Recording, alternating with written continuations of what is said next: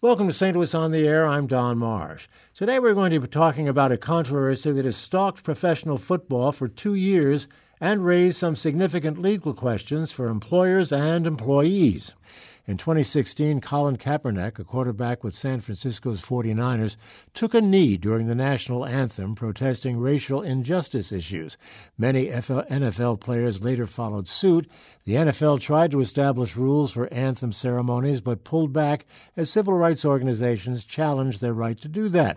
What are the rights of protest? With me in studio is St. Louis attorney Mitch Margo, general counsel for the Missouri Valley Conference and the author of Black Hearts, White Minds. Mitch, great to have you in the studio. Thanks for inviting me in, Don.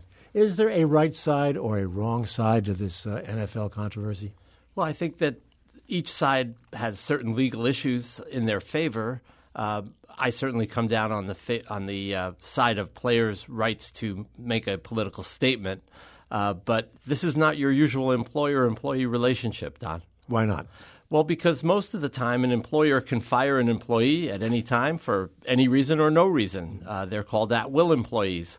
But these are not your usual employees. Uh, this the NFL is made up of uh, very powerful uh, owners and a very powerful players union and they have what's called the collective bargaining agreement, where they've agreed to abide by their own rules, not by the general rules that might guide state employment. And there's also another very powerful figure lurking on the sidelines, as it were, and that's the President of the United States, who's gotten himself into this big time. He certainly has insinuated himself into the argument, but really, when it comes right down to it, he doesn't have much to say about it. Uh, one of the owners uh, tweeted something that I enjoyed when the president last got involved. Uh, he tweeted after that, uh, "Thank you so much. We'll take it from here." Right. Let's talk a bit about that collective bargaining agreement and the and the role that it plays here. If you would elaborate on that, what what it uh, says in, in be, on behalf of the players and what it says on behalf of the owners. Well, what it is, Don, it's a it's a very long, complicated document, but sure. in essence, in this particular situation, what it says is that the players' union, bargaining on behalf of the players and the owners agree that when they make decisions involving employment, payment, and other parts of, a, of the NFL players' uh, employment with the NFL, uh, that they'll negotiate and they'll uh, either abide by the rules that they have in place, and if they get to something that doesn't necessarily isn't necessarily covered by one of the rules they have in place, they'll negotiate to try and figure out a a resolution, and that's where we are right now. A few weeks ago, the owners uh, unilaterally imposed new rules and thought that they could get away with it. Uh, but of course, they haven't. From a legal standpoint, does it does it seem that the players are in a stronger position on this? I don't know that there's a stronger position, but certainly uh, the NFL is a business. And when it comes right down to it, uh, in America, businesses are there to make money. And this, this is the entertainment business, by the way. And I think that if sponsors start pulling out, if fans say they're not going to go to games anymore, then I think the Players Association and the owners will get together and figure out a way to resolve this. Uh, what about uh, something uh, businesses other than the NFL? Let's just take any kind of a corporation you might uh, want to bring up.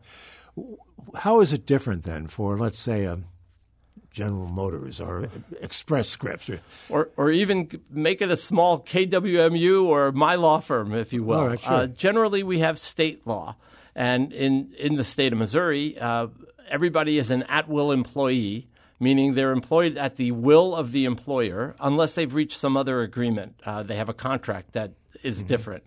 So, as I said earlier, uh, the boss can fire an employee for any reason or no reason, with some exceptions. You can't fire someone because they're African American, and you mm-hmm. can't fire someone because they're old. Uh, but other than that, that's the major difference between a regular company and an NFL kind of company where they've agreed to collectively bargain. Where does the First Amendment come into this, or does it? The First Amendment does not come into this. Uh, it's it's appealing for people to, to think that the First Amendment says, I can speak anytime I want, and you can't do anything about it, and there are no ramifications. But that's not the First Amendment. The First Amendment says that the government cannot prevent you from speaking. There's no government involved here. There's a little inkling that a government might be involved when you're talking about uh, the speech taking place in a stadium that's been public, publicly financed, or in this case, a little bit more if you're talking about the Green Bay Packers, because that is a public company. But really, it's just a tiny little inkling of uh, of a government involvement, and so the First Amendment is not uh, uh, is not involved here. Would this have the potential, do you think, to go uh, to the Supreme Court for clarification? I don't think so because I think that the the players and the players union and the owners are going to work this out and there are so many levels that they would have to go through the national labor La- relations board uh, contract lawsuits in the state courts or federal courts. I, I don't think it's going to get there. I think they're going to figure out a way to get along much like the nba has done. Their players union and the owners get along spectacularly well the uh, during this early preseason, there have been some other instances of raising the, the black power fist, if you will, as well as uh, as taking a knee. Uh, so this goes on. I mean, the players are really challenging this. Well, I am of the opinion that if the owners can screw something up, they will, uh-huh. and they have, because again. A few weeks ago, they tried to unilaterally impose the yeah. restrictions, and uh, pun intended, they tried to make an end run around the collective bargaining agreement by saying that we're changing the game day rules, uh, which is not part of the collective bargaining agreement. And you can see how well that went over. The players still protested. The owners then backed off. And now perhaps they, w- they are getting together and discussing a resolution. I, in getting ready for this interview, I came across something I didn't know. And that is that in the 40s, the Supreme Court did rule that no one can be compelled to participate in a patriotic ritual. Absolutely. And now we're getting into a realm that's uh, outside of this particular NFL instance. That's, that's, that's the case. And that's why things like flag burning is allowed because while it may be offensive to some, it's so very important to be able to uh, state how you really feel about something in the United States. That's that's what we're based on. Well, the question is, I guess, is this taking a knee um, uh, a, a, a, patriotic or non patriotic event? Well, that's, that's a very good question. People have tried to make it patriotic. I don't think it's patriotic. I think it's all about the issue. And here's how I could d- demonstrate that for you. I think that if a group of conservative NFL football players announced today that on Sunday during the national anthem, they're going to touch the helmet with their right hand, and that signifies that they are pro life everyone who's against the players taking a knee now would call these new protesters great patriots. Well, another player, a single player, Tim Tebow, uh, got a lot of attention because he would take a knee during the course of the game to pray. And no one uh, complained about that, even though it was a religious gesture. Yes, that's true. He did not do it during the national anthem. Uh, but he absolutely was making a political statement during a professional football game on television. And also, taking a knee has always been uh, something that has has been. Me, what's the best way to put this? I mean. Uh, perhaps even President Trump would not be offended if someone walked into a room and dropped to one knee, as, as they did with kings and, and, with clergy. A different knee altogether. Yeah. Well, um, so we just waited out, I guess, until the uh, the deal is worked out between uh, the NFL and and the players. I think currently, as of today, before this coming Sunday, and who knows what's going to happen on Sunday, uh, I think the owners have agreed to stand down, and negotiations are ongoing. And and by the way, negotiations were ongoing before the owners imposed their unilateral rules to try and figure out a way in which the NFL can express.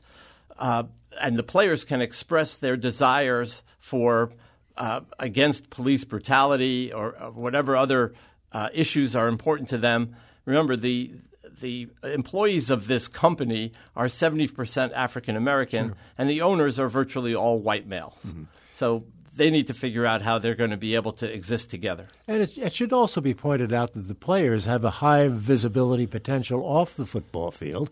Uh, they could go out and lobby and make statements and go on television and the radio and all the rest of it to make their point. Absolutely, uh, they can. But keep in mind also, uh, this is perhaps a not the best analogy, but the white supremacists last Sunday marched, and where did they end up? At the White House. And the reason they ended up at the White House was to get the most attention.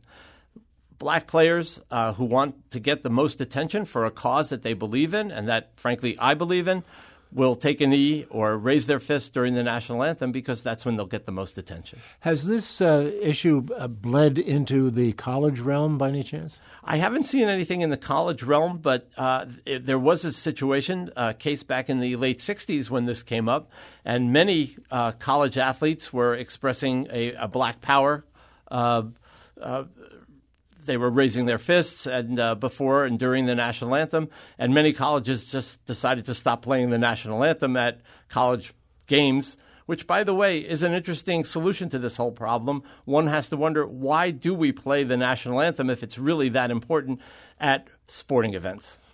Why do we play the national anthem at sporting events? I think part of the, the NFL is being hoisted on its own petard.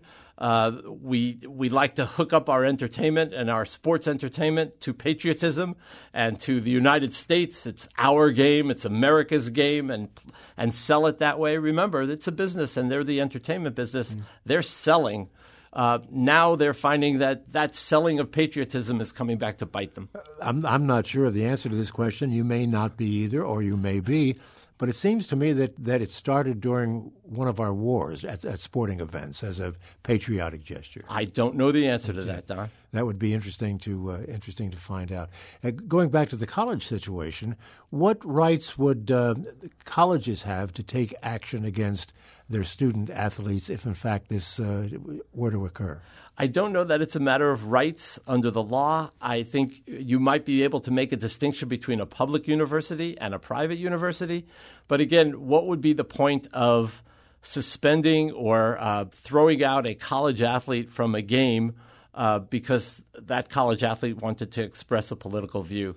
Uh, I think they'd have to, again, the best course would be to figure out a way to, to resolve that issue where everybody could, one, express their political views, and two, compete in what's supposed to be fun. Uh, remember, when you're talking about especially college sports and amateur athletics, at least in theory, those are supposed to be fun. Yeah. I have to take a break. We're talking with Mitch Margo, who's a local attorney. Uh, he's also author of a book, Black Heart, White Minds, by the way. We'll talk about that a little bit later. It has nothing really to do with the issue that we're talking about primarily here, about the, uh, the protesting within the uh, National Football League. But we'll uh, talk a little bit about that book because it looks very, very interesting. Back in a moment, if you'd like to be a part of this conversation, particularly with regard to the, the primary focus point today, uh, give us a call at 382 8255. That's 382 382 Talk. You can send us an email to talk at stlpublicradio.org, or if you'd prefer to send a tweet, do so at STL on air. This is St. Louis on the air on St. Louis Public Radio, 90.7 KWMU. Thank you for listening to this St. Louis on the Air podcast supported by University College at Washington University with undergraduate and graduate programs part time evening and online. University College at Washington University, offering world class education within reach. Welcome back to our conversation about uh, taking a knee in professional football and the legal ramifications of that. Mitch, do you think this um, this whole discussion is a good thing? Is this good for the country to be going through this kind of a, a dialogue? I think so. I think uh, political discussions and people having opposing views. Uh, that's always a great thing in, in America. Yeah. And this, we should point out, was also extended beyond the football field when uh, certain uh, players refused to go to the White House, uh, really making the same point. I, I, don't know that they're making the point about law enforcement, but they're certainly making a point about inequality. Would this discussion be any different if, in fact, players were protesting the anthem as opposed to their their quest for racial justice? I don't think so. Again, uh, now we are getting back into the analogy that I made earlier about flag burning. You may not like it. It may be very offensive to many, many people. But that's now we're getting into what the First Amendment does protect. Because that was a First Amendment a, a, issue. Right, offensive speech that the government tries to quell. Yeah. Uh, if there is no politician who could come in and say, you can't burn this flag or you can't take a knee during the national anthem or protest it, or uh, you you can be prevented from trying to stop somebody from playing the national anthem. Yeah. That would be uh, take going over the line, but you can't uh, you can't stop somebody from having very uh, uh, very strong opinions about very critical issues. That First Amendment is a pesky thing, isn't it? it sure is. And as a journalist, I'm sure that you'd be a great defender of it. I am as well. Yeah. Let's. Uh, we have a, a, a, listener who emailed us. It's uh, it's a little lengthy, but let me read it. Uh, she writes A common complaint against nonviolent protest is that it's frustrating when traffic is blocked and that it's damaging to local businesses when they can't be accessed. But taking a knee is the ultimate expression of nonviolent protest. It inconveniences no one and hurts no local businesses. Could it be that what people like President Trump really want is for people of color to just keep quiet and not protest? Uh, that is a, a very intelligent, great comment. We'll take a tough phone call now, and Dennis is joining us from St. Louis. Uh, Dennis, uh, you're on the air. Go ahead.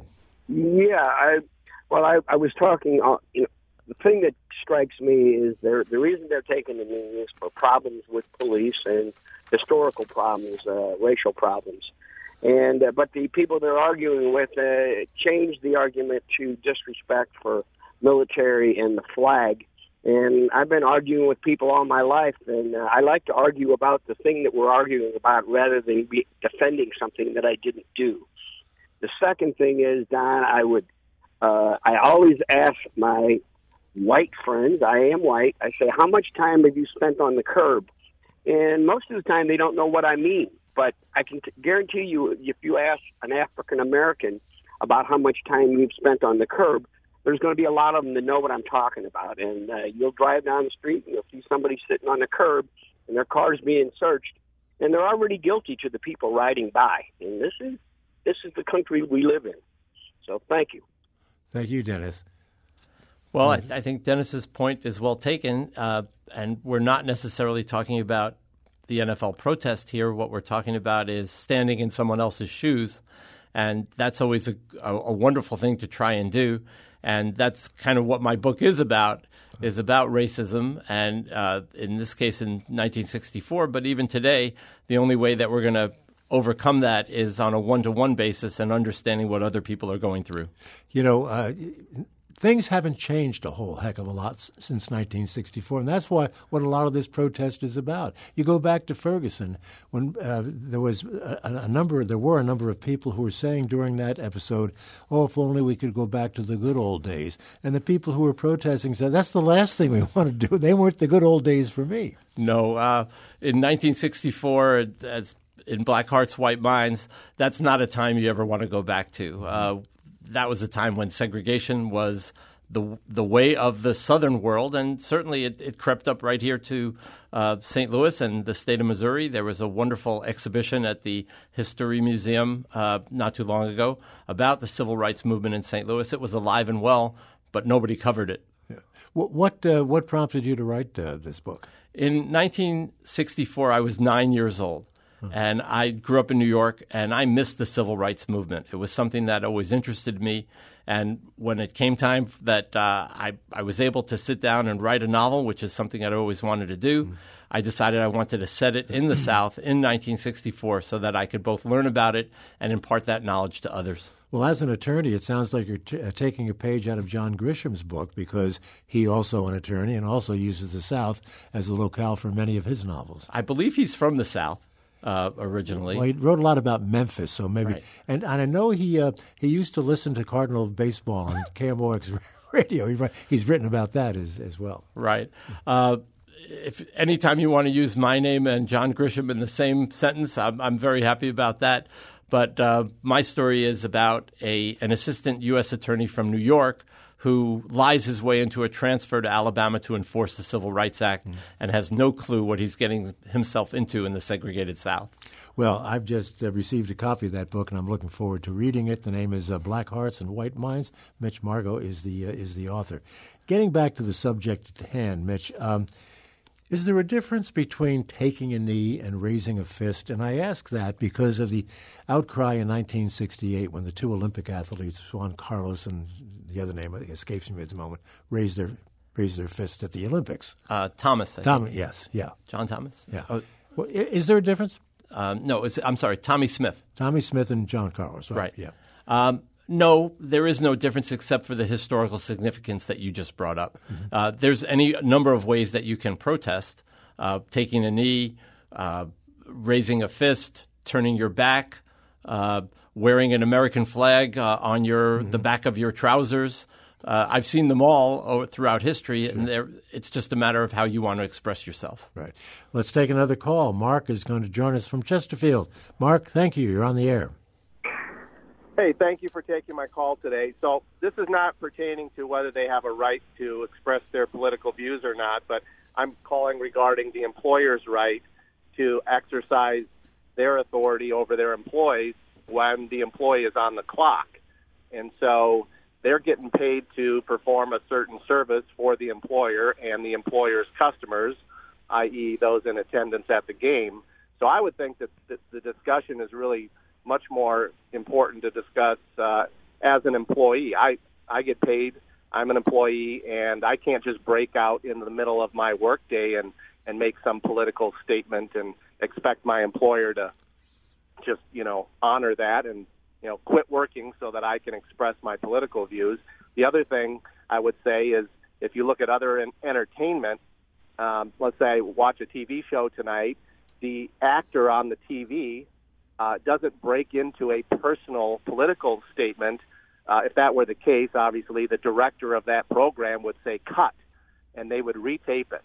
Uh, what people do on their personal time is, I think, what's ultimately protected. But during when they're on the clock, I think the employer's got a lot more uh, say on what they can and can't do. So I'll I'll just listen to your response. Uh, I'll hang up and listen to your response. Thank you. Well, my response is that again, this is not your normal employee. Uh, if you were an employee who was in the top one half of one percent of the talent pool in your particular um, in your occupation, as these NFL players are, these they are the best at what they do. And if you caught 27 touchdown passes last year and made 20 million dollars or 120 million dollars for the owner of the company, maybe that company owner would say, "Oh, you know what? If you want to protest during the national anthem before the game, I'm okay with that." Mm-hmm. If you were that kind of employee, this may not be a legal question, but that is part of what's going on here. Technically, uh, the, one question could come up: Are they on the clock until they actually step on the field to play, as opposed to standing around before the game? Right. And again, we still we, that pesky little uh, collective bargaining agreement is out there to determine what they can do and what they can't do. And again, that's also a difference between this situation and Mark's situation. And uh, also, Mark, uh, I should point out that Robert De Niro didn't have any problem making a protest comment at the Academy Awards the last time uh, they were held. We have Eric, a listener in St. Louis, just sent us an email saying, regarding the question of when the anthem began playing during NFL games, according to an article published on the website Axios last year, the playing of the national anthem during NFL games began sometime in 1941 42 after the U.S. entered uh, into World War II. However, players weren't required to be, were not required to be on the field for the anthem until 2009.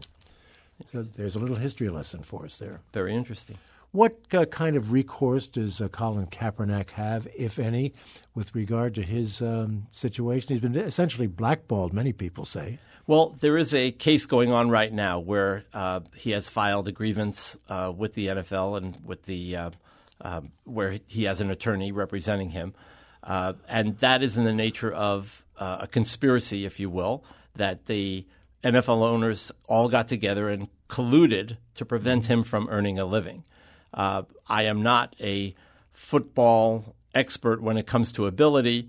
People I know who are say that Colin Kaepernick is good enough to be a starting quarterback and would perhaps be the best backup quarterback that any team could have. And I think that's in his favor when it comes to the question why is it that no one will employ him? And there's that pesky word collusion again, again which we've been hearing a lot about, uh, hearing a lot about lately. What um, what about the president's call for suspending players without pay? How does that work into this discussion? Once again, uh, just like every other citizen, the president is entitled to his opinion. He certainly has a bully pulpit uh, in order to express it, but it has no bearing whatsoever on on what reality is in this situation. Do we have any sense uh, as to how long this thing is going to play out? I mean, does it doesn't it have to be settled fairly quickly?